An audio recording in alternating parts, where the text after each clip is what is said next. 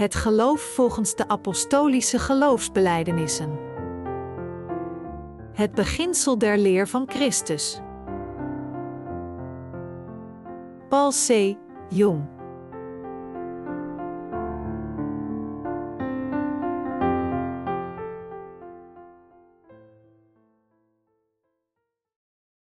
I. Belijdenis van het geloof in God de Vader. Ik geloof in de Vader, de Almachtige God, Schepper van hemel en aarde. God de Vader. Er zijn drie duidelijke belijdenissen in het geloof van de apostelen. De eerste belijdenis is dat zij geloven in God de Almachtige Vader, de Schepper van de hemels en de aarde, Genesis 1, 1. Ten tweede, beleiden ze dat Jezus Christus, de Zoon van God, hun de vergeving van hun zonden heeft gegeven. En ten derde beleiden ze dat Jezus Christus werd verwekt door de Heilige Geest. We moeten eveneens beleiden dat we geloven in God de Vader, de Zoon en de Heilige Geest, want we moeten hetzelfde geloof hebben als de apostelen. Voor ons is de Vader God, net als de Zoon en de Heilige Geest ook God zijn. Voor zover de essentie van de Vader, de Zoon en de Heilige Geest betreft, ze zijn allemaal dezelfde God, ons geloof in hun is hetzelfde geloof. Bijvoorbeeld, omdat de Vader de Almachtige God is, is de Zoon eveneens de Almachtige God.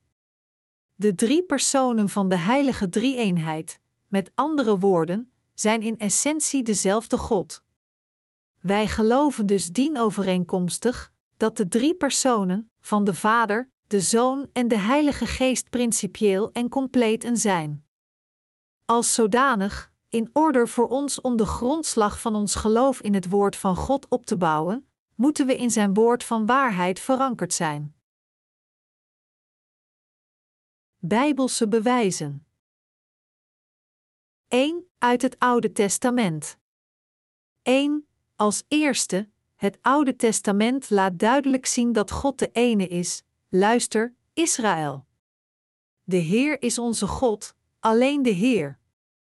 Deuteronomium 6, 4. 2. Op hetzelfde moment, echter, vertelt ons het Oude Testament eveneens onmiskenbaar dat God uit meerdere personen bestaat. Toen zei God: Laat ons mensen maken. Mensen die ons evenbeeld zijn, die op ons lijken, Genesis 1 uur 26. We moeten verwarring brengen in hun taal, zodat ze elkaar niet meer verstaan. Genesis 11, 7. Aan de hand van deze passage kunnen we zien en geloven dat God niet alleen uit één persoon bestaat, maar uit meerdere personen. 2. Uit het Nieuwe Testament de Vader, de Zoon en de Heilige Geest zijn voor ons God.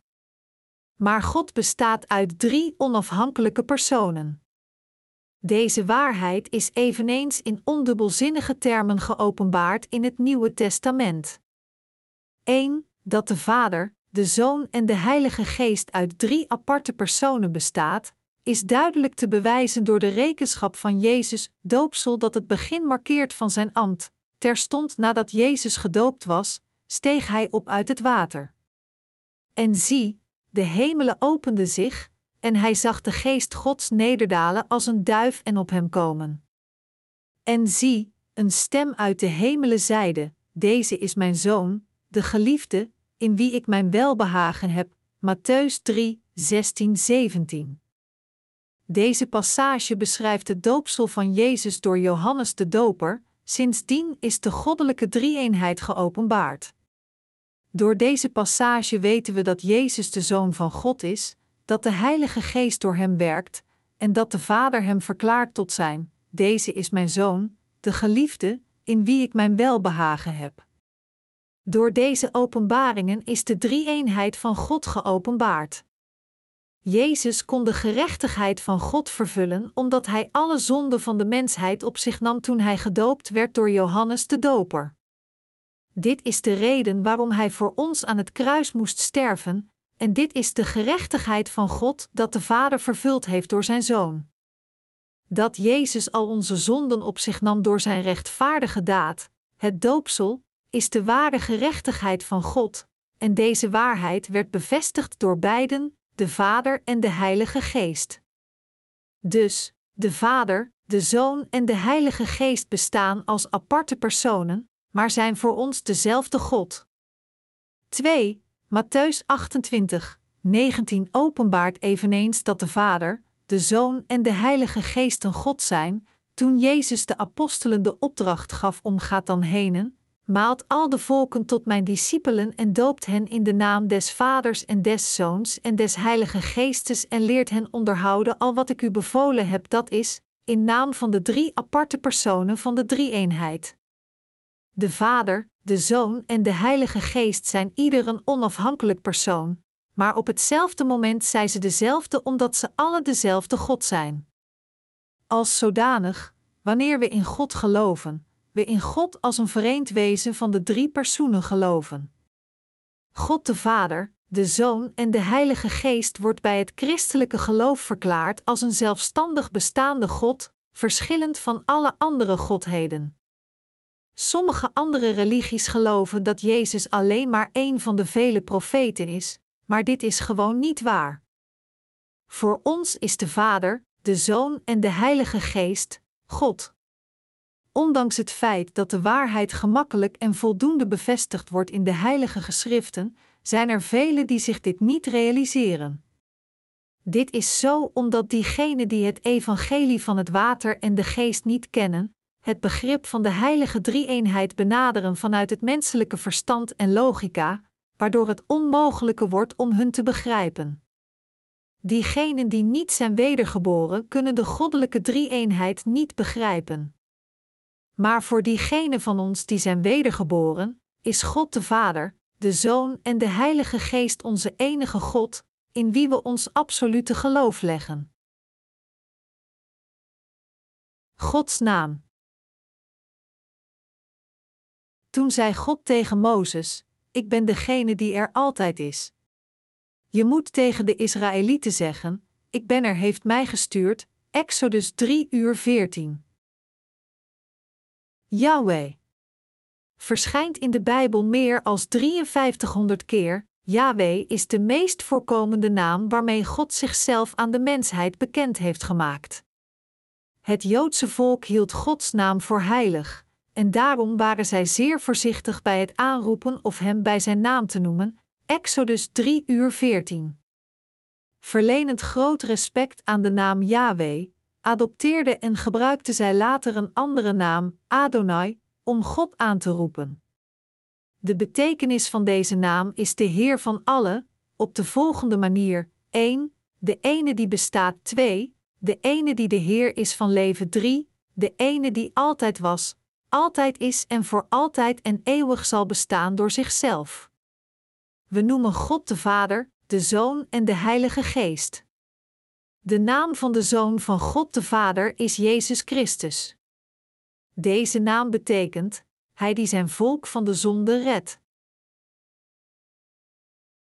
De apostolische geloofsbelijdenissen en de zegeningen van het geloof.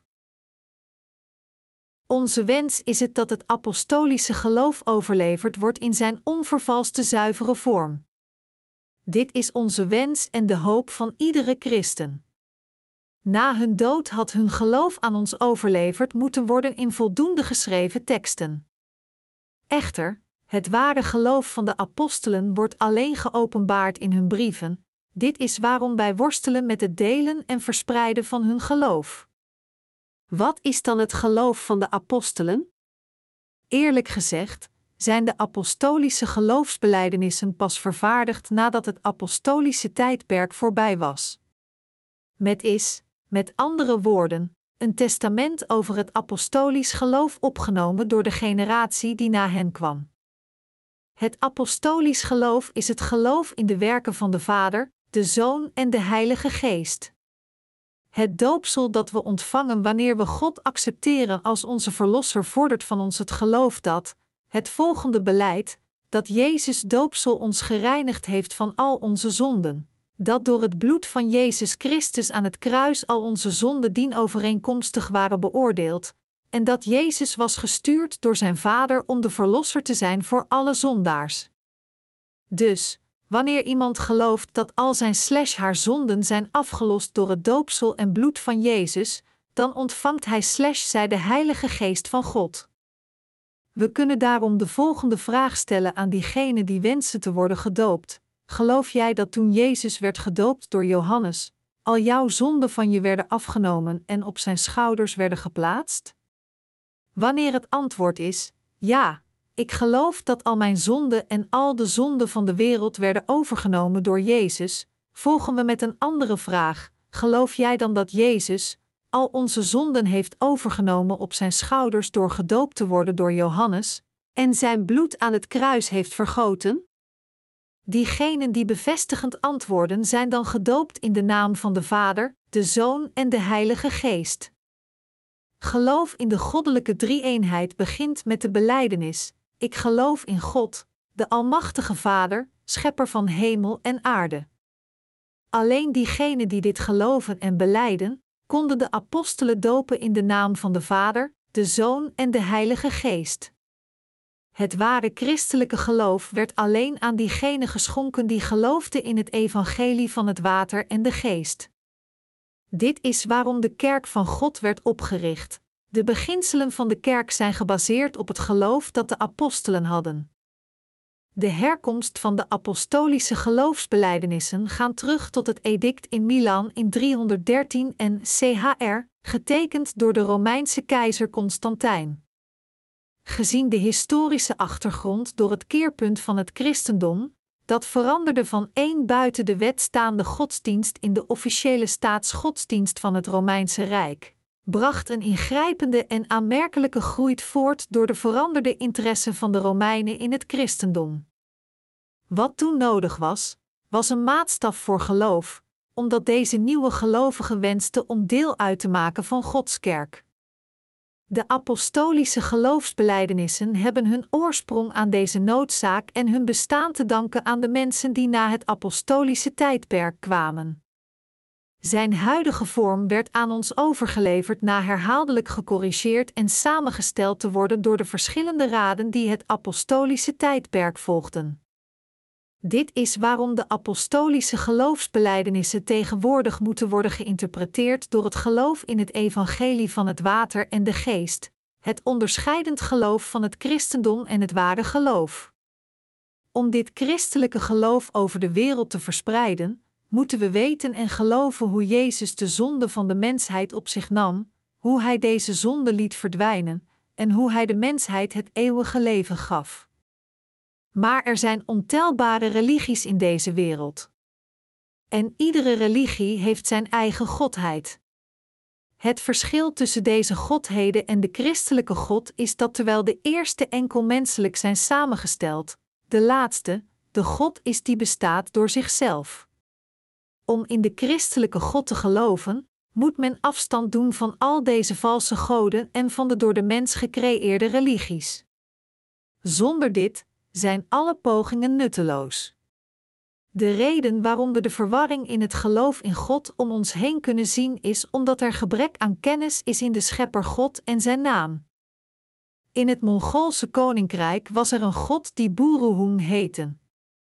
Van deze god wordt niet gezegd dat hij de wereld creëerde, toch wordt deze Buruhung aanbeden als hun god, zelfs nu nog. Als zodanig zelfs als ze in de christelijke God geloven als hun eigen God, geloven ze eveneens in hun nationale God. Dit maakt het voor hen onmogelijk om het ware geloof te hebben. Als men gelooft dat de christelijke God dezelfde is als hun nationale God, kan men niet de echte God ontmoeten geprofiteerd door het christelijk geloof. Dit is waarom we getuigenis moeten afleggen over de christelijke drie-eenheid van God. Waarom is het zo moeilijk voor het ware christelijke geloof in God om in alle landen van de wereld door te dringen? Dit is omdat velen van hun niet het verschil kunnen onderscheiden tussen hun goden en de christelijke God, de Vader, de Zoon en de Heilige Geest. Een andere reden voor deze moeilijkheid is dat het christendom heeft gefaald in het houden en preken van de ware vergeving van zonde, het evangelie van het water en de geest door heel zijn historie.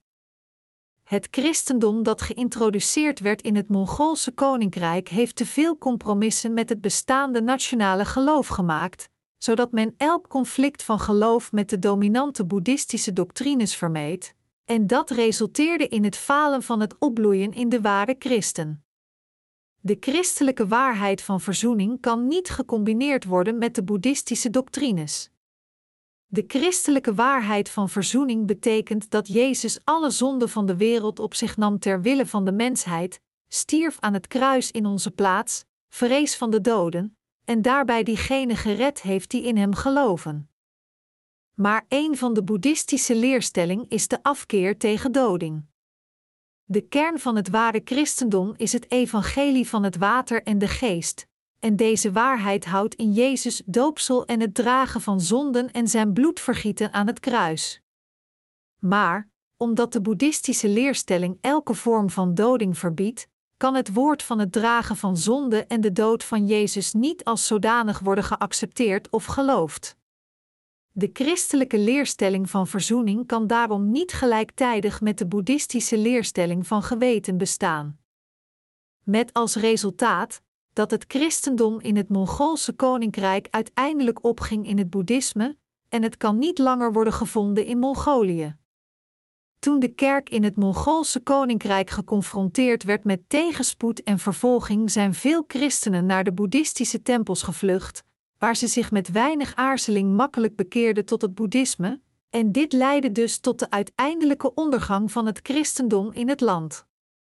De belangrijkste reden waarom het christendom verdween uit het Mongoolse koninkrijk heeft te maken met het feit dat het Mongoolse geloof in de goddelijke drie-eenheid onzeker was. Ze zagen Boeddha en Jezus als dezelfde God. Dit is het wat ertoe geleid heeft dat het christendom uiteindelijk uit het Mongoolse koninkrijk verdween. Het eeuwige leven kan alleen komen over diegenen die zijn gered van hun zonde door te geloven in de ware God van het christendom als hun eigen God, ongeacht wie en waar ze zijn. We moeten daarom geloven in het evangelie van het water en de geest, en in de goddelijke drie-eenheid. Deze zijn de grondslagen van ons geloof in Gods kerk, en we moeten eveneens getuigenis dragen van deze waarheid. Deze waarheid is geen andere dan het geloof van de apostelen waar dit boek over gaat. Er is maar een God in de gehele wereld, en Hij is de goddelijke drie-eenheid. Zijn naam is Yahweh, of Jezus de Verlosser, of de Heilige Geest. Hij is de ware God en niet alleen voor christenen, maar ook voor andere religies. Wie zijn de apostelen? Sinds de geloofsbeleidenis werd genoemd, de apostolische geloofsbelijdenissen, moeten we eerst weten wie de apostelen waren. Het woord apostel betekent iemand die men erop uitstuurt. In het Grieks betekent het woord apostolos een gedelegeerde representant met een toevertrouwde missie. Strikt gesproken echter, is de titel apostel alleen voorbehouden voor de twaalf apostelen die geroepen werden door Jezus. Maar in een bredere zin werd het toegepast op andere verheven christelijke meesters zoals Barnabas, Handelingen 14 uur 14. De kwalificaties en plichten van de apostelen. 1 diegenen die rechtstreeks de roeping van Christus ontvingen om het evangelie van het water en de geest te verspreiden, Marcus 3 uur 13, Lucas 6 uur 13, Galaten 1, 1. 2. Diegenen die met Christus hebben geleefd en getuigen waren van zijn werk op aarde. De apostelen van Jezus Christus waren getuigen van de gerechtigheid van God door Christus leven, Handelingen 1, 21, 22, 1 Corinthiërs 9, 1. 3. Diegenen die, werden vervuld door de Heilige Geest te ontvangen de kracht om het werk dat Jezus opdroeg te volbrengen. Handelingen 15 uur 28, 1 Corinthiërs 2 uur 13, 1 Thessalonicensen 4, 8, 1 Johannes 5, 9, 12. 4 diegenen die de kracht waren gegeven om wonderen te verrichten om getuigenis te dragen van het evangelie van het water en de geest op deze wereld. God gaf grote kracht aan de apostelen zodat Jezus Christus werd geopenbaard door hun als God de Verlosser. Handelingen 9 uur 40, 2 Korintiërs 12 uur 12, Hebreeën 2, 4.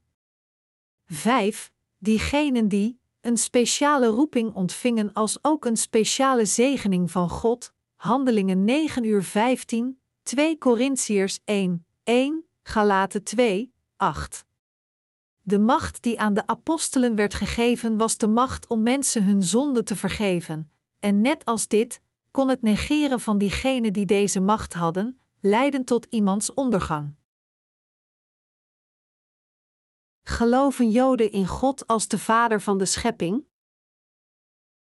Joden geloven in God als de Schepper van het universum, die heerst over het leven en dood, van de mensheid en over het ontstaan en vallen van naties, als hun Vader. In het Oude Testament wordt God genoemd als Elohim of Jehovah, maar in het Nieuwe Testament is het Jezus Christus die God wordt genoemd. Jezus zelf noemde God als God de Vader, Johannes 6 uur 27, onze Vader die in de hemel is, Matthäus 6, 9, de Heilige Vader, Johannes 17 uur 11, en mijn Vader, Johannes 20 uur 17. Zijn apostelen dit herhaaldelijk lerend om er zeker van te zijn dat ze zijn lering zouden opnemen in hun harten.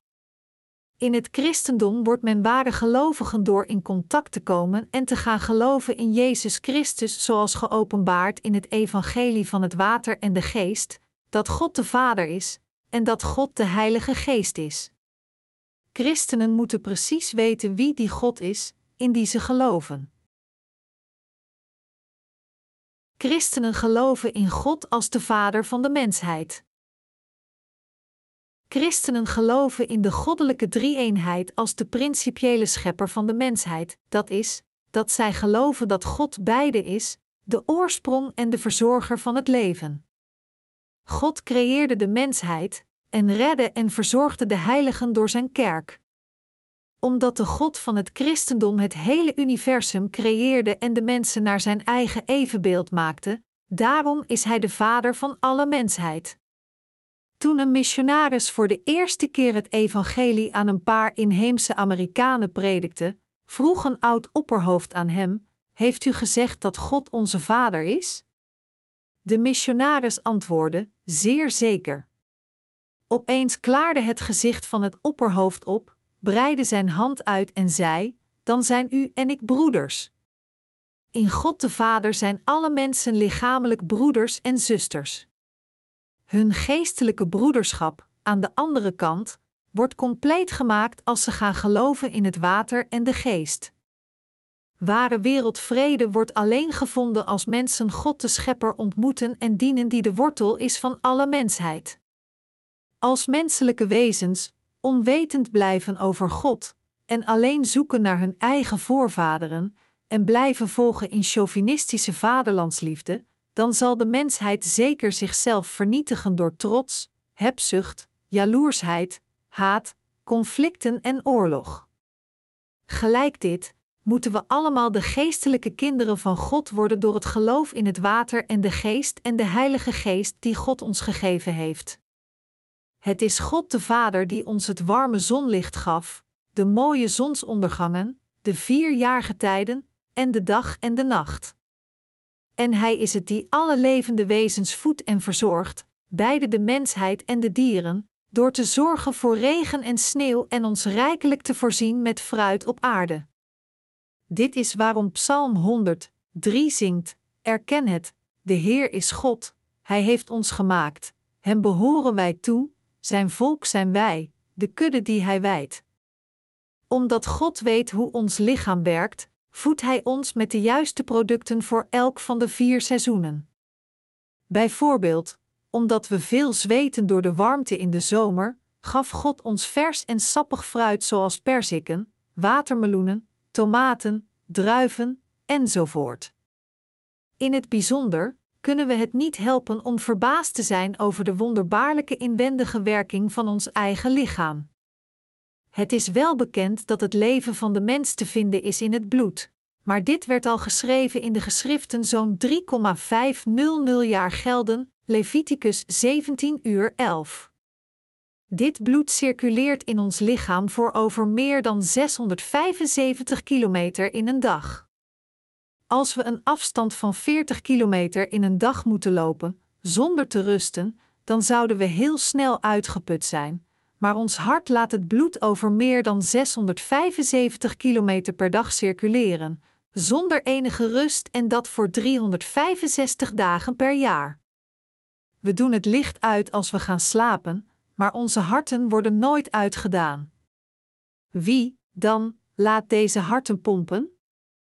Is het de Vader van het leven die werkt in de meest mysterieuze innerlijkheid van het leven dat we niet kennen? De lucht die wij menselijke wezen inademen, het water dat we drinken en het voedsel dat we eten zijn duidelijk gegeven door God. Dit is waarom Jacob, een man van geloof, zei: De God die mij steeds als een herder geleid heeft, tot op deze dag, Genesis 48, 15. Evenzo, tegen het ondankbare volk van Israël, zei Jesaja: Hemel en aarde, luister, hoor aandachtig toe, want de Heer neemt het woord. Ik bracht Israël groot zoals een vader zijn kinderen, maar zij zijn opstandig. Een os kent zijn meester, een ezel weet wie hem voer geeft, maar Israël kent mij niet, mijn volk wil niets van mij weten. Jesaja 1, 2, 3. Gelijk dit, moeten we ons realiseren dat het God is die onze zielen voedt en verzorgt. God is de verzorger en vader van de mensheid. We moeten erkennen dat God degene is die ons gered heeft van alle zonden van de wereld. De liefde van God die ons gered heeft van onze zonden is onbeperkt en eeuwig. Maar de geschiedenis van de mensheid verandert, en zijn religies veranderden eveneens ontelbare keren. Maar de liefde van God zal niet veranderen morgen niet, gisteren niet en overmorgen ook niet. De vleeselijke liefde van de mensen kan nooit voor eeuwig houden. Emotioneel bewogen, denken we alleen dat het liefde is, maar het verandert heel snel. Wat er constant verandert, is niets anders dan emoties. De vleeselijke liefde van de menselijke wezens is altijd egoïstische en egocentrisch. Maar de waarheidsliefde van God is absoluut, offerend en eeuwig. Dit is waarom de Bijbel ons vertelt dat God zoveel van het woord hield dat Hij zijn enige geboren zoon stuurde. Dit is hoe Hij ons gered heeft van de zonde van de wereld. Gelijk dit, Romeinen 5, 8 zegt: God echter verwijst zijn liefde jegens ons, doordat Christus, toen wij nog zondaren waren, voor ons gestorven is. Johannes 3 uur 16 zegt: Want al zo lief heeft God de wereld gehad, dat Hij zijn enige geboren zoon gegeven heeft, opdat een ieder, die in Hem gelooft, niet verloren ga, maar eeuwig leven hebben. En 1 Johannes 4 uur 10 zegt: Hierin is de liefde, niet dat wij God liefgehad hebben, maar dat Hij ons heeft liefgehad en Zijn Zoon gezonden heeft als een verzoening. Voor onze zonden. We moeten in God geloven, maar we moeten eveneens gered worden van al onze zonden en het eeuwige leven ontvangen door te geloven in het evangelie van het water en de geest. God hoort onze gebeden. De vaderlijke relatie tussen een vader en een kind is een relatie waarbij Ellie. Beleidenis van het geloof in God de Vader. Ik geloof in de Vader, de Almachtige God, Schepper van hemel en aarde. God de Vader. Er zijn drie duidelijke belijdenissen in het geloof van de apostelen. De eerste belijdenis is dat zij geloven in God de Almachtige Vader, de Schepper van de hemels en de aarde, Genesis 1, 1. Ten tweede, beleiden ze dat Jezus Christus, de Zoon van God, hun de vergeving van hun zonden heeft gegeven. En ten derde beleiden ze dat Jezus Christus werd verwekt door de Heilige Geest.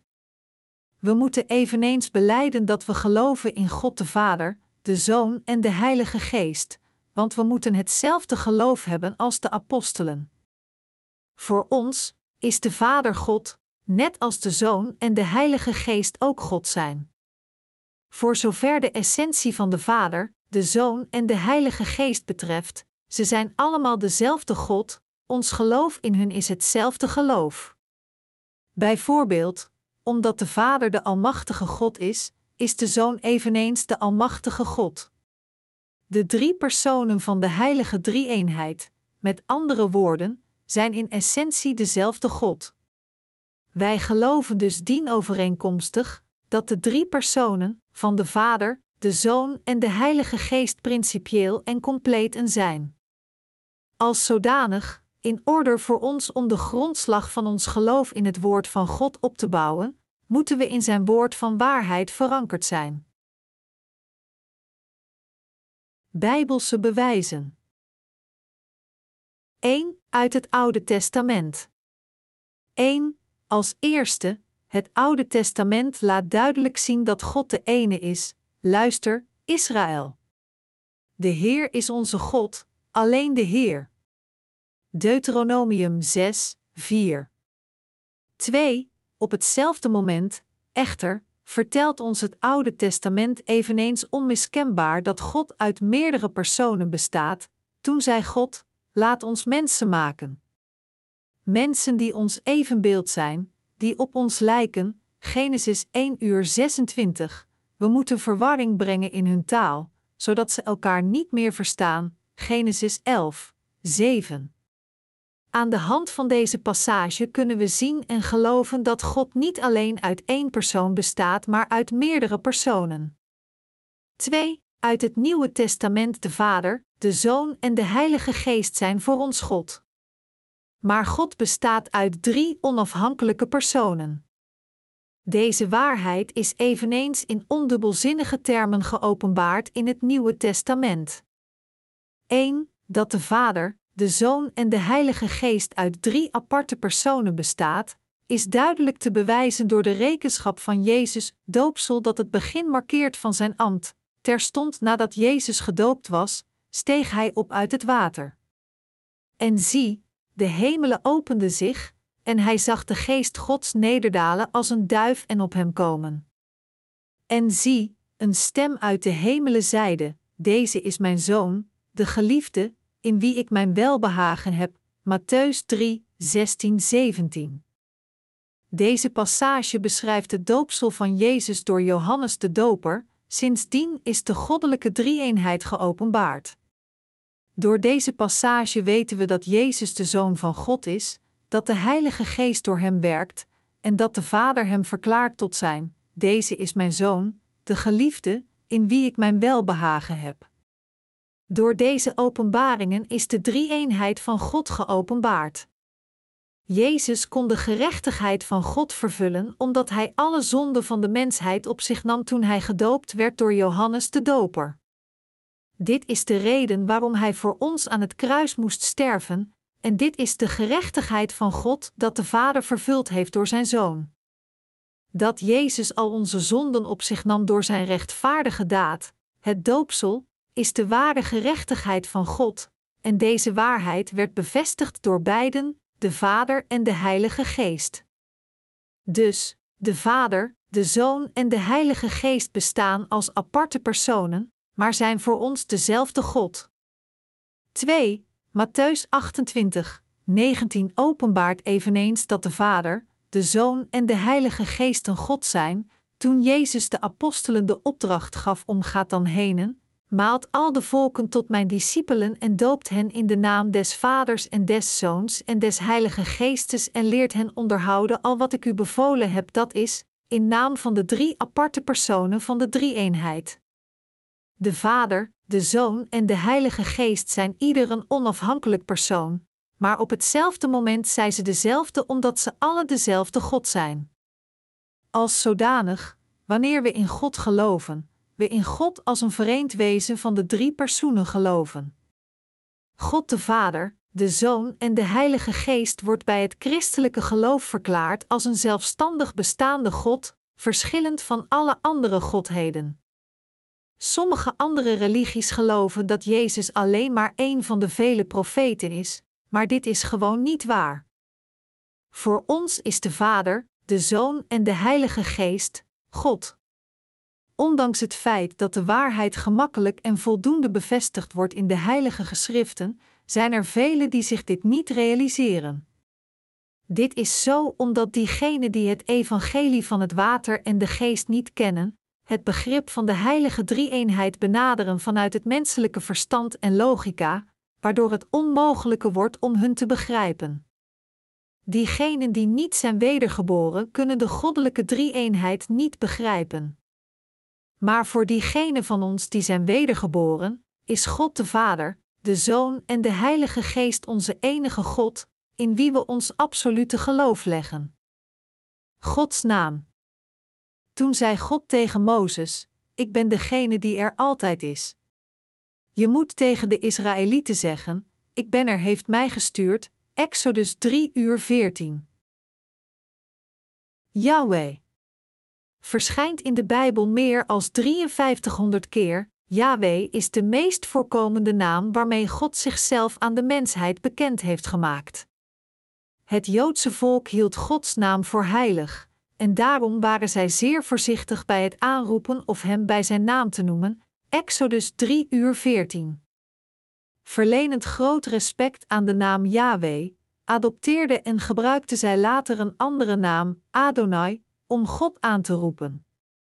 De betekenis van deze naam is de Heer van alle, op de volgende manier: 1. De ene die bestaat 2. De ene die de Heer is van leven 3. De ene die altijd was, altijd is en voor altijd en eeuwig zal bestaan door zichzelf. We noemen God de Vader, de Zoon en de Heilige Geest.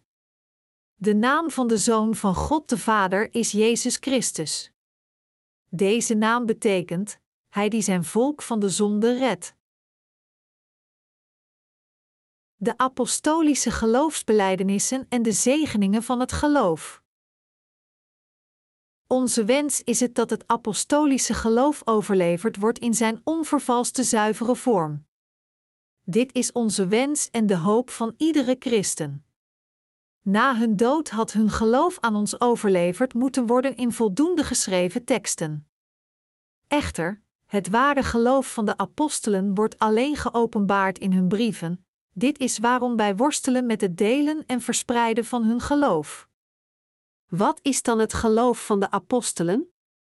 Eerlijk gezegd, zijn de apostolische geloofsbelijdenissen pas vervaardigd nadat het apostolische tijdperk voorbij was. Met is, met andere woorden, een testament over het apostolisch geloof opgenomen door de generatie die na hen kwam. Het apostolisch geloof is het geloof in de werken van de Vader, de Zoon en de Heilige Geest. Het doopsel dat we ontvangen wanneer we God accepteren als onze Verlosser vordert van ons het geloof dat, het volgende beleid, dat Jezus doopsel ons gereinigd heeft van al onze zonden dat door het bloed van Jezus Christus aan het kruis al onze zonden dienovereenkomstig waren beoordeeld, en dat Jezus was gestuurd door zijn Vader om de Verlosser te zijn voor alle zondaars. Dus, wanneer iemand gelooft dat al zijn slash haar zonden zijn afgelost door het doopsel en bloed van Jezus, dan ontvangt hij slash zij de Heilige Geest van God. We kunnen daarom de volgende vraag stellen aan diegenen die wensen te worden gedoopt. Geloof jij dat toen Jezus werd gedoopt door Johannes, al jouw zonden van je werden afgenomen en op zijn schouders werden geplaatst? Wanneer het antwoord is: ja, ik geloof dat al mijn zonden en al de zonden van de wereld werden overgenomen door Jezus, volgen we met een andere vraag: geloof jij dan dat Jezus al onze zonden heeft overgenomen op zijn schouders door gedoopt te worden door Johannes en zijn bloed aan het kruis heeft vergoten? Diegenen die bevestigend antwoorden zijn dan gedoopt in de naam van de Vader, de Zoon en de Heilige Geest. Geloof in de goddelijke drie-eenheid begint met de belijdenis: Ik geloof in God, de Almachtige Vader, Schepper van hemel en aarde. Alleen diegenen die dit geloven en belijden, konden de apostelen dopen in de naam van de Vader, de Zoon en de Heilige Geest. Het ware christelijke geloof werd alleen aan diegenen geschonken die geloofden in het evangelie van het water en de geest. Dit is waarom de kerk van God werd opgericht. De beginselen van de kerk zijn gebaseerd op het geloof dat de apostelen hadden. De herkomst van de apostolische geloofsbelijdenissen gaan terug tot het edict in Milan in 313 en CHR, getekend door de Romeinse keizer Constantijn. Gezien de historische achtergrond door het keerpunt van het christendom, dat veranderde van één buiten de wet staande godsdienst in de officiële staatsgodsdienst van het Romeinse Rijk, bracht een ingrijpende en aanmerkelijke groei voort door de veranderde interesse van de Romeinen in het christendom. Wat toen nodig was, was een maatstaf voor geloof, omdat deze nieuwe gelovigen wensten om deel uit te maken van Gods kerk.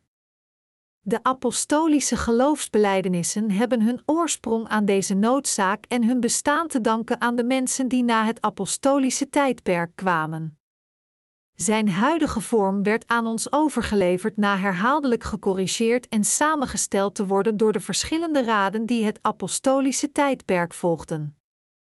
Dit is waarom de apostolische geloofsbelijdenissen tegenwoordig moeten worden geïnterpreteerd door het geloof in het evangelie van het water en de geest, het onderscheidend geloof van het christendom en het ware geloof.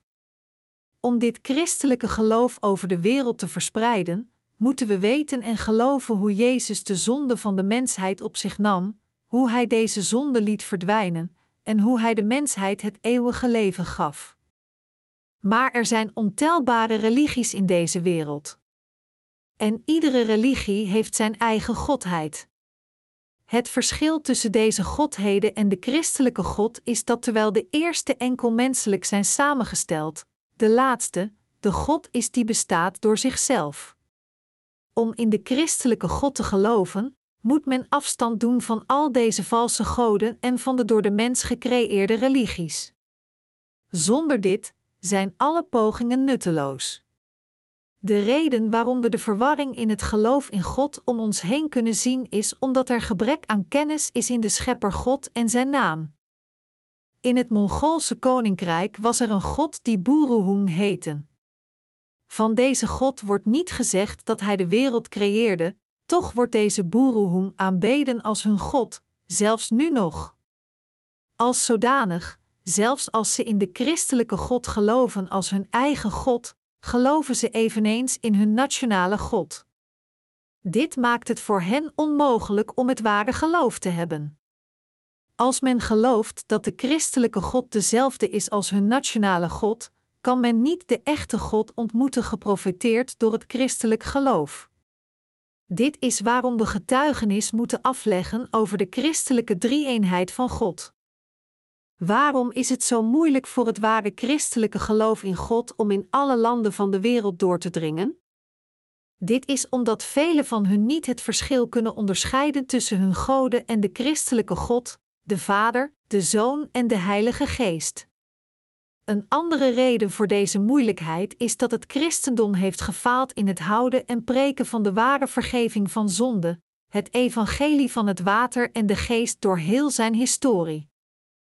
Het christendom dat geïntroduceerd werd in het Mongoolse koninkrijk heeft te veel compromissen met het bestaande nationale geloof gemaakt, zodat men elk conflict van geloof met de dominante boeddhistische doctrines vermeed, en dat resulteerde in het falen van het opbloeien in de ware christen. De christelijke waarheid van verzoening kan niet gecombineerd worden met de boeddhistische doctrines. De christelijke waarheid van verzoening betekent dat Jezus alle zonden van de wereld op zich nam ter wille van de mensheid, stierf aan het kruis in onze plaats, vrees van de doden, en daarbij diegenen gered heeft die in hem geloven. Maar een van de boeddhistische leerstelling is de afkeer tegen doding. De kern van het ware christendom is het evangelie van het water en de geest, en deze waarheid houdt in Jezus doopsel en het dragen van zonden en zijn bloedvergieten aan het kruis. Maar, omdat de boeddhistische leerstelling elke vorm van doding verbiedt, kan het woord van het dragen van zonde en de dood van Jezus niet als zodanig worden geaccepteerd of geloofd. De christelijke leerstelling van verzoening kan daarom niet gelijktijdig met de boeddhistische leerstelling van geweten bestaan. Met als resultaat dat het christendom in het Mongoolse koninkrijk uiteindelijk opging in het boeddhisme, en het kan niet langer worden gevonden in Mongolië. Toen de kerk in het Mongoolse koninkrijk geconfronteerd werd met tegenspoed en vervolging, zijn veel christenen naar de boeddhistische tempels gevlucht, waar ze zich met weinig aarzeling makkelijk bekeerden tot het boeddhisme, en dit leidde dus tot de uiteindelijke ondergang van het christendom in het land. De belangrijkste reden waarom het christendom verdween uit het Mongoolse koninkrijk heeft te maken met het feit dat het Mongoolse geloof in de goddelijke drie-eenheid onzeker was. Ze zagen Boeddha en Jezus als dezelfde God. Dit is het wat ertoe geleid heeft dat het christendom uiteindelijk uit het Mongoolse koninkrijk verdween. Het eeuwige leven kan alleen komen over diegenen die zijn gered van hun zonde door te geloven in de ware God van het christendom als hun eigen God, ongeacht wie en waar ze zijn. We moeten daarom geloven in het evangelie van het water en de geest, en in de goddelijke drie-eenheid. Deze zijn de grondslagen van ons geloof in Gods kerk, en we moeten eveneens getuigenis dragen van deze waarheid. Deze waarheid is geen andere dan het geloof van de apostelen waar dit boek over gaat. Er is maar een God in de gehele wereld, en Hij is de goddelijke drie-eenheid. Zijn naam is Yahweh, of Jezus de Verlosser, of de Heilige Geest. Hij is de ware God en niet alleen voor christenen, maar ook voor andere religies. Wie zijn de apostelen? Sinds de geloofsbeleidenis werd genoemd, de apostolische geloofsbelijdenissen, moeten we eerst weten wie de apostelen waren. Het woord apostel betekent iemand die men erop uitstuurt. In het Grieks betekent het woord apostolos een gedelegeerde representant met een toevertrouwde missie. Strikt gesproken echter, is de titel apostel alleen voorbehouden voor de twaalf apostelen die geroepen werden door Jezus. Maar in een bredere zin werd het toegepast op andere verheven christelijke meesters zoals Barnabas, Handelingen 14 uur 14. De kwalificaties en plichten van de apostelen. 1 diegenen die rechtstreeks de roeping van Christus ontvingen om het evangelie van het water en de geest te verspreiden, Marcus 3 uur 13, Lucas 6 uur 13, Galaten 1, 1. 2. Diegenen die met Christus hebben geleefd en getuigen waren van zijn werk op aarde.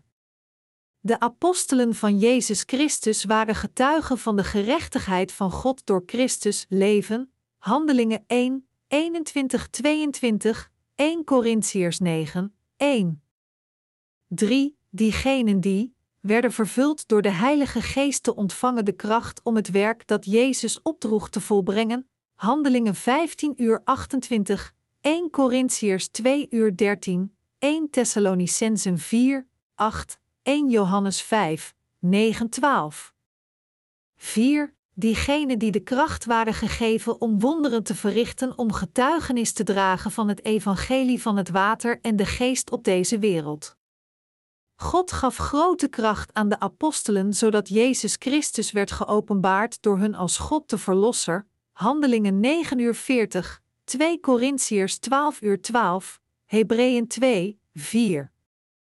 5. Diegenen die, een speciale roeping ontvingen als ook een speciale zegening van God. Handelingen 9 uur 15, 2 Corinthiërs 1, 1, Galaten 2, 8. De macht die aan de apostelen werd gegeven was de macht om mensen hun zonde te vergeven, en net als dit kon het negeren van diegenen die deze macht hadden, leiden tot iemands ondergang. Geloven Joden in God als de Vader van de schepping? Joden geloven in God als de Schepper van het universum, die heerst over het leven en dood van de mensheid en over het ontstaan en vallen van naties, als hun Vader. In het Oude Testament wordt God genoemd als Elohim of Jehovah, maar in het Nieuwe Testament is het Jezus Christus die God wordt genoemd. Jezus zelf, noemde God als God de Vader, Johannes 6 uur 27, onze Vader die in de hemel is, Matthäus 6, 9, de Heilige Vader, Johannes 17 uur 11, en mijn Vader, Johannes 20 uur 17, zijn apostelen dit herhaaldelijk lerend om er zeker van te zijn dat ze zijn lering zouden opnemen in hun harten. In het christendom wordt men ware gelovigen door in contact te komen en te gaan geloven in Jezus Christus, zoals geopenbaard in het Evangelie van het Water en de Geest, dat God de Vader is en dat God de Heilige Geest is. Christenen moeten precies weten wie die God is, in die ze geloven. Christenen geloven in God als de Vader van de mensheid. Christenen geloven in de goddelijke drie-eenheid als de principiële schepper van de mensheid, dat is, dat zij geloven dat God beide is, de oorsprong en de verzorger van het leven. God creëerde de mensheid en redde en verzorgde de heiligen door zijn kerk. Omdat de God van het christendom het hele universum creëerde en de mensen naar zijn eigen evenbeeld maakte, daarom is hij de vader van alle mensheid. Toen een missionaris voor de eerste keer het evangelie aan een paar inheemse Amerikanen predikte, vroeg een oud opperhoofd aan hem: Heeft u gezegd dat God onze Vader is? De missionaris antwoordde: Zeer zeker. Opeens klaarde het gezicht van het opperhoofd op, breidde zijn hand uit en zei: Dan zijn u en ik broeders. In God de Vader zijn alle mensen lichamelijk broeders en zusters. Hun geestelijke broederschap, aan de andere kant, wordt compleet gemaakt als ze gaan geloven in het water en de geest. Ware wereldvrede wordt alleen gevonden als mensen God de Schepper ontmoeten en dienen die de wortel is van alle mensheid. Als menselijke wezens, onwetend blijven over God en alleen zoeken naar hun eigen voorvaderen en blijven volgen in chauvinistische vaderlandsliefde, dan zal de mensheid zeker zichzelf vernietigen door trots, hebzucht, jaloersheid, haat, conflicten en oorlog. Gelijk dit, moeten we allemaal de geestelijke kinderen van God worden door het geloof in het water en de geest en de Heilige Geest die God ons gegeven heeft. Het is God de Vader die ons het warme zonlicht gaf, de mooie zonsondergangen, de vier jaargetijden en de dag en de nacht. En Hij is het die alle levende wezens voedt en verzorgt, beide de mensheid en de dieren, door te zorgen voor regen en sneeuw en ons rijkelijk te voorzien met fruit op aarde. Dit is waarom Psalm 100, 3 zingt: Erken het, de Heer is God, Hij heeft ons gemaakt, Hem behoren wij toe, Zijn volk zijn wij, de kudde die Hij wijdt. Omdat God weet hoe ons lichaam werkt, voedt Hij ons met de juiste producten voor elk van de vier seizoenen. Bijvoorbeeld, omdat we veel zweten door de warmte in de zomer, gaf God ons vers en sappig fruit zoals perziken, watermeloenen, tomaten, druiven enzovoort. In het bijzonder kunnen we het niet helpen om verbaasd te zijn over de wonderbaarlijke inwendige werking van ons eigen lichaam. Het is wel bekend dat het leven van de mens te vinden is in het bloed, maar dit werd al geschreven in de geschriften zo'n 3,500 jaar gelden, Leviticus 17 uur 11. Dit bloed circuleert in ons lichaam voor over meer dan 675 kilometer in een dag. Als we een afstand van 40 kilometer in een dag moeten lopen, zonder te rusten, dan zouden we heel snel uitgeput zijn, maar ons hart laat het bloed over meer dan 675 kilometer per dag circuleren, zonder enige rust en dat voor 365 dagen per jaar. We doen het licht uit als we gaan slapen, maar onze harten worden nooit uitgedaan. Wie, dan, laat deze harten pompen? Is het de Vader van het leven die werkt in de meest mysterieuze innerlijkheid van het leven dat we niet kennen? De lucht die wij menselijke wezen inademen, het water dat we drinken en het voedsel dat we eten zijn duidelijk gegeven door God. Dit is waarom Jacob, een man van geloof, zei: De God die mij steeds als een herder geleid heeft, tot op deze dag, Genesis 48, 15. Evenzo, tegen het ondankbare volk van Israël, zei Jesaja: Hemel en aarde, luister, hoor aandachtig toe, want de Heer neemt het woord. Ik bracht Israël groot zoals een vader zijn kinderen, maar zij zijn opstandig. Een os kent zijn meester, Een ezel weet wie hem voer geeft, maar Israël kent mij niet, mijn volk wil niets van mij weten. Jesaja 1, 2, 3. Gelijk dit, moeten we ons realiseren dat het God is die onze zielen voedt en verzorgt. God is de verzorger en vader van de mensheid. We moeten erkennen dat God degene is die ons gered heeft van alle zonden van de wereld. De liefde van God die ons gered heeft van onze zonden is onbeperkt en eeuwig. Maar de geschiedenis van de mensheid verandert, en zijn religies veranderden eveneens ontelbare keren. Maar de liefde van God zal niet veranderen morgen niet, gisteren niet en overmorgen ook niet. De vleeselijke liefde van de mensen kan nooit voor eeuwig houden. Emotioneel bewogen, denken we alleen dat het liefde is, maar het verandert heel snel. Wat er constant verandert, is niets anders dan emoties. De vleeselijke liefde van de menselijke wezens is altijd egoïstische en egocentrisch. Maar de waarheidsliefde van God is absoluut, offerend en eeuwig. Dit is waarom de Bijbel ons vertelt dat God zoveel van het woord hield dat Hij zijn enige geboren zoon stuurde.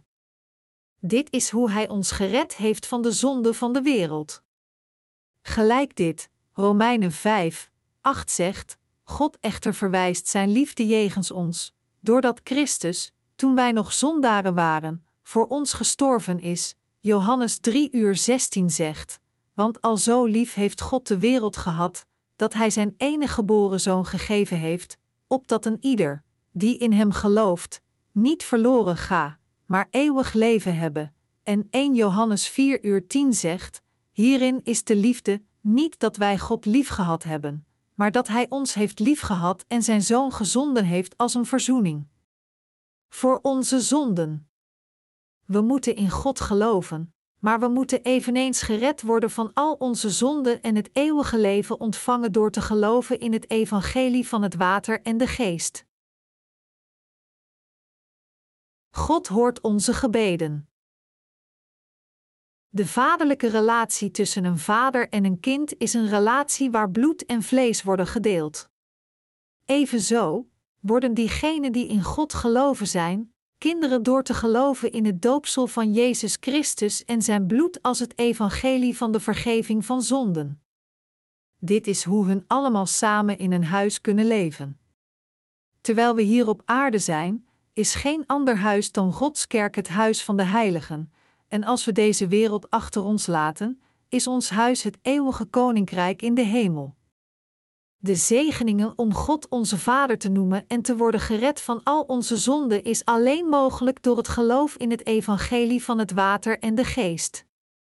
Romeinen 8 uur 15 zegt dus: Want gij hebt niet ontvangen een geest van slavernij om opnieuw te vrezen, maar gij hebt ontvangen de geest van het zoonschap, door welke wij roepen: Abba, Vader. Dit is een wonderbaarlijk feit, en absoluut waar. Het ware evangelie van het water en de geest is het evangelie dat iedereen vergeeft en van alle zonde verlost. Het is door geloof, waardoor we kunnen worden vergeven van al onze zonden. En de Heilige Geest kan alleen maar komen over diegenen die van al hun zonden zijn vergeven door te geloven in het water en de geest. En alleen diegenen die de Heilige Geest hebben ontvangen kunnen zijn zonen en dochters worden.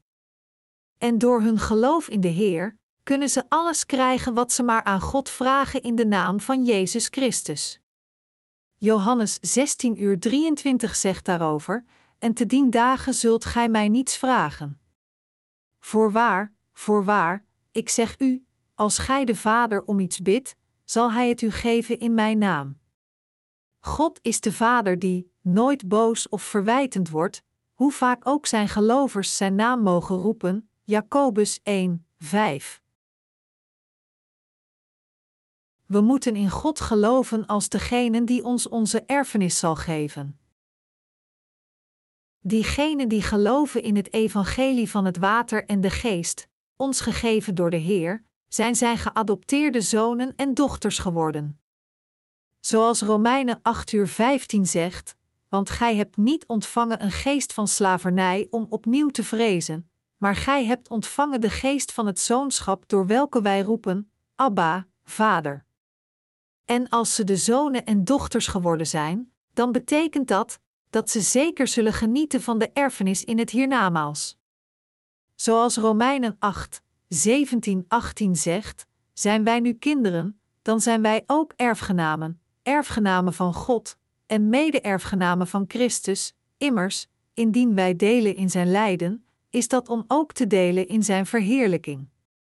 Want ik ben er zeker van dat het lijden van de tegenwoordige tijd niet opweegt tegen de heerlijkheid die over ons geopenbaard zal worden.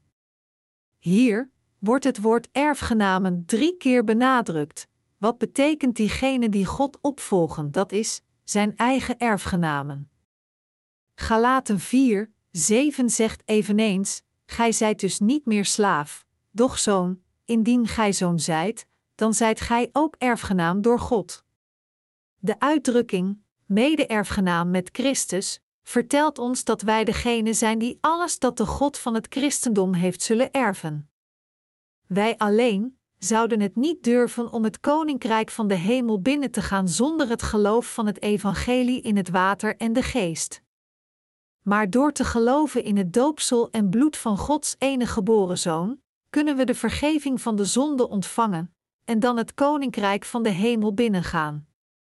Johannes 6 uur 39 zegt: En dit is de wil van Hem, die mij gezonden heeft, dat ik van alles wat Hij mij gegeven heeft, niets verloren laten gaan, maar het opwekken ten jongste dagen.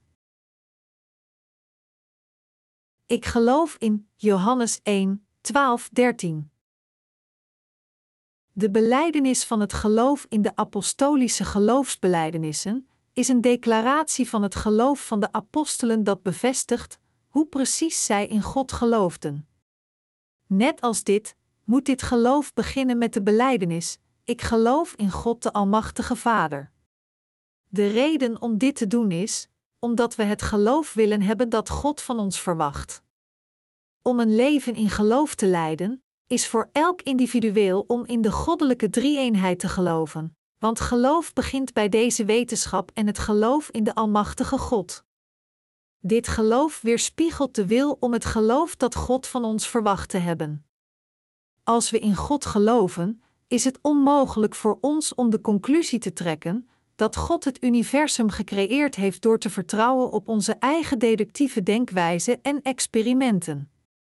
We komen tot deze conclusie door in het woord van God de Schepper te geloven. Als het komt tot de kwestie dat we het niet meteen kunnen bekrachtigen en bewijzen bij onszelf, kunnen we alleen het gezaghebbende woord accepteren. Het woord in de geschriften is de gezaghebbende waarheid. De profeten en de apostelen zijn de schrijvers van de Bijbel die geïnspireerd werden door de Heilige Geest. Jezus is God, de Verlosser die mensen genas van hun ongeneeslijke ziektes en hij wekte zelfs de doden weer tot leven. Geïnspireerd door God, schreven de apostelen Gods woord vanaf Gods schepping van het universum tot zijn zaligmaking door zijn zoon Jezus.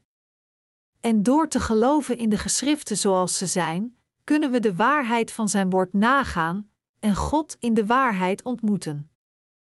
In het christendom, mensen die echt geloven in Jezus als hun verlosser geloven in het evangelie van het water en de geest dat hun zal redden van hun zonden omdat de hoofdpersoon van het evangelie Jezus is, nemen we dat wat Jezus zei aan als voor ons omdat we in zijn woord geloven. We moeten allemaal geloven in het woord van de God van het christendom. We hebben de verlosser nodig omdat we allemaal zondaars zijn vanaf onze geboorte. Zondaars kunnen gered worden als zij het woord van het evangelie van het water en de geest dat Jezus ons gegeven heeft geloven. Dit is de waarheid die God heeft geschonken aan de mensheid. Et en vlees worden gedeeld. Evenzo worden diegenen die in God geloven zijn, kinderen door te geloven in het doopsel van Jezus Christus en zijn bloed als het evangelie van de vergeving van zonden. Dit is hoe hun allemaal samen in een huis kunnen leven. Terwijl we hier op aarde zijn, is geen ander huis dan Gods kerk het huis van de heiligen, en als we deze wereld achter ons laten, is ons huis het eeuwige koninkrijk in de hemel. De zegeningen om God onze Vader te noemen en te worden gered van al onze zonden is alleen mogelijk door het geloof in het evangelie van het water en de geest. Romeinen 8 uur 15 zegt dus: Want gij hebt niet ontvangen een geest van slavernij om opnieuw te vrezen, maar gij hebt ontvangen de geest van het zoonschap, door welke wij roepen: Abba, Vader. Dit is een wonderbaarlijk feit, en absoluut waar. Het ware evangelie van het water en de geest is het evangelie dat iedereen vergeeft en van alle zonde verlost. Het is door geloof, waardoor we kunnen worden vergeven van al onze zonden. En de Heilige Geest kan alleen maar komen over diegenen die van al hun zonden zijn vergeven door te geloven in het water en de geest.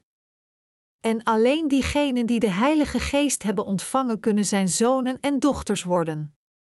En door hun geloof in de Heer kunnen ze alles krijgen wat ze maar aan God vragen in de naam van Jezus Christus. Johannes 16 uur 23 zegt daarover: En te dien dagen zult gij mij niets vragen. Voorwaar, voorwaar, ik zeg u, als gij de Vader om iets bidt, zal hij het u geven in mijn naam. God is de Vader die nooit boos of verwijtend wordt, hoe vaak ook zijn gelovers zijn naam mogen roepen, Jacobus 1, 5. We moeten in God geloven als degene die ons onze erfenis zal geven. Diegenen die geloven in het evangelie van het water en de geest, ons gegeven door de Heer, zijn zijn geadopteerde zonen en dochters geworden. Zoals Romeinen 8 uur 15 zegt, want gij hebt niet ontvangen een geest van slavernij om opnieuw te vrezen, maar gij hebt ontvangen de geest van het zoonschap door welke wij roepen, Abba, Vader. En als ze de zonen en dochters geworden zijn, dan betekent dat dat ze zeker zullen genieten van de erfenis in het hiernamaals. Zoals Romeinen 8, 17, 18 zegt: Zijn wij nu kinderen, dan zijn wij ook erfgenamen, erfgenamen van God en mede-erfgenamen van Christus. Immers, indien wij delen in zijn lijden, is dat om ook te delen in zijn verheerlijking. Want ik ben er zeker van dat het lijden van de tegenwoordige tijd niet opweegt tegen de heerlijkheid die over ons geopenbaard zal worden. Hier wordt het woord erfgenamen drie keer benadrukt. Wat betekent diegene die God opvolgen, dat is, zijn eigen erfgenamen. Galaten 4, 7 zegt eveneens: Gij zijt dus niet meer slaaf, doch zoon, indien gij zoon zijt, dan zijt gij ook erfgenaam door God. De uitdrukking mede-erfgenaam met Christus vertelt ons dat wij degene zijn die alles dat de God van het christendom heeft zullen erven. Wij alleen zouden het niet durven om het koninkrijk van de hemel binnen te gaan zonder het geloof van het evangelie in het water en de geest. Maar door te geloven in het doopsel en bloed van Gods enige geboren zoon, kunnen we de vergeving van de zonde ontvangen en dan het koninkrijk van de hemel binnengaan. Johannes 6 uur 39 zegt: En dit is de wil van Hem, die mij gezonden heeft, dat ik van alles wat Hij mij gegeven heeft, niets verloren laten gaan, maar het opwekken ten jongste dagen. Ik geloof in Johannes 1, 12, 13. De beleidenis van het geloof in de apostolische geloofsbelijdenissen is een declaratie van het geloof van de apostelen dat bevestigt hoe precies zij in God geloofden. Net als dit, moet dit geloof beginnen met de beleidenis: Ik geloof in God de Almachtige Vader. De reden om dit te doen is, omdat we het geloof willen hebben dat God van ons verwacht. Om een leven in geloof te leiden, is voor elk individueel om in de goddelijke drie-eenheid te geloven, want geloof begint bij deze wetenschap en het geloof in de Almachtige God. Dit geloof weerspiegelt de wil om het geloof dat God van ons verwacht te hebben. Als we in God geloven, is het onmogelijk voor ons om de conclusie te trekken dat God het universum gecreëerd heeft door te vertrouwen op onze eigen deductieve denkwijze en experimenten. We komen tot deze conclusie door in het woord van God de Schepper te geloven.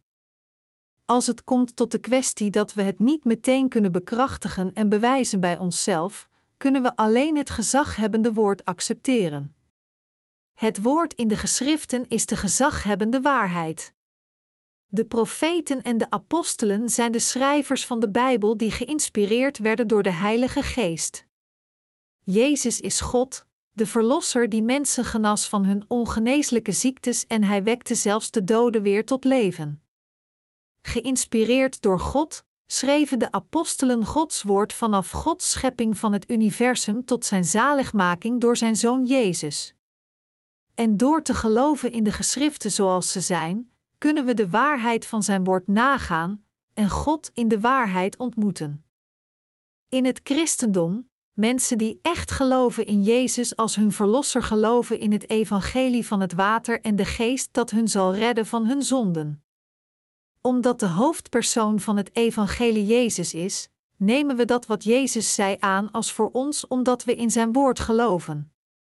We moeten allemaal geloven in het woord van de God van het christendom. We hebben de Verlosser nodig omdat we allemaal zondaars zijn vanaf onze geboorte.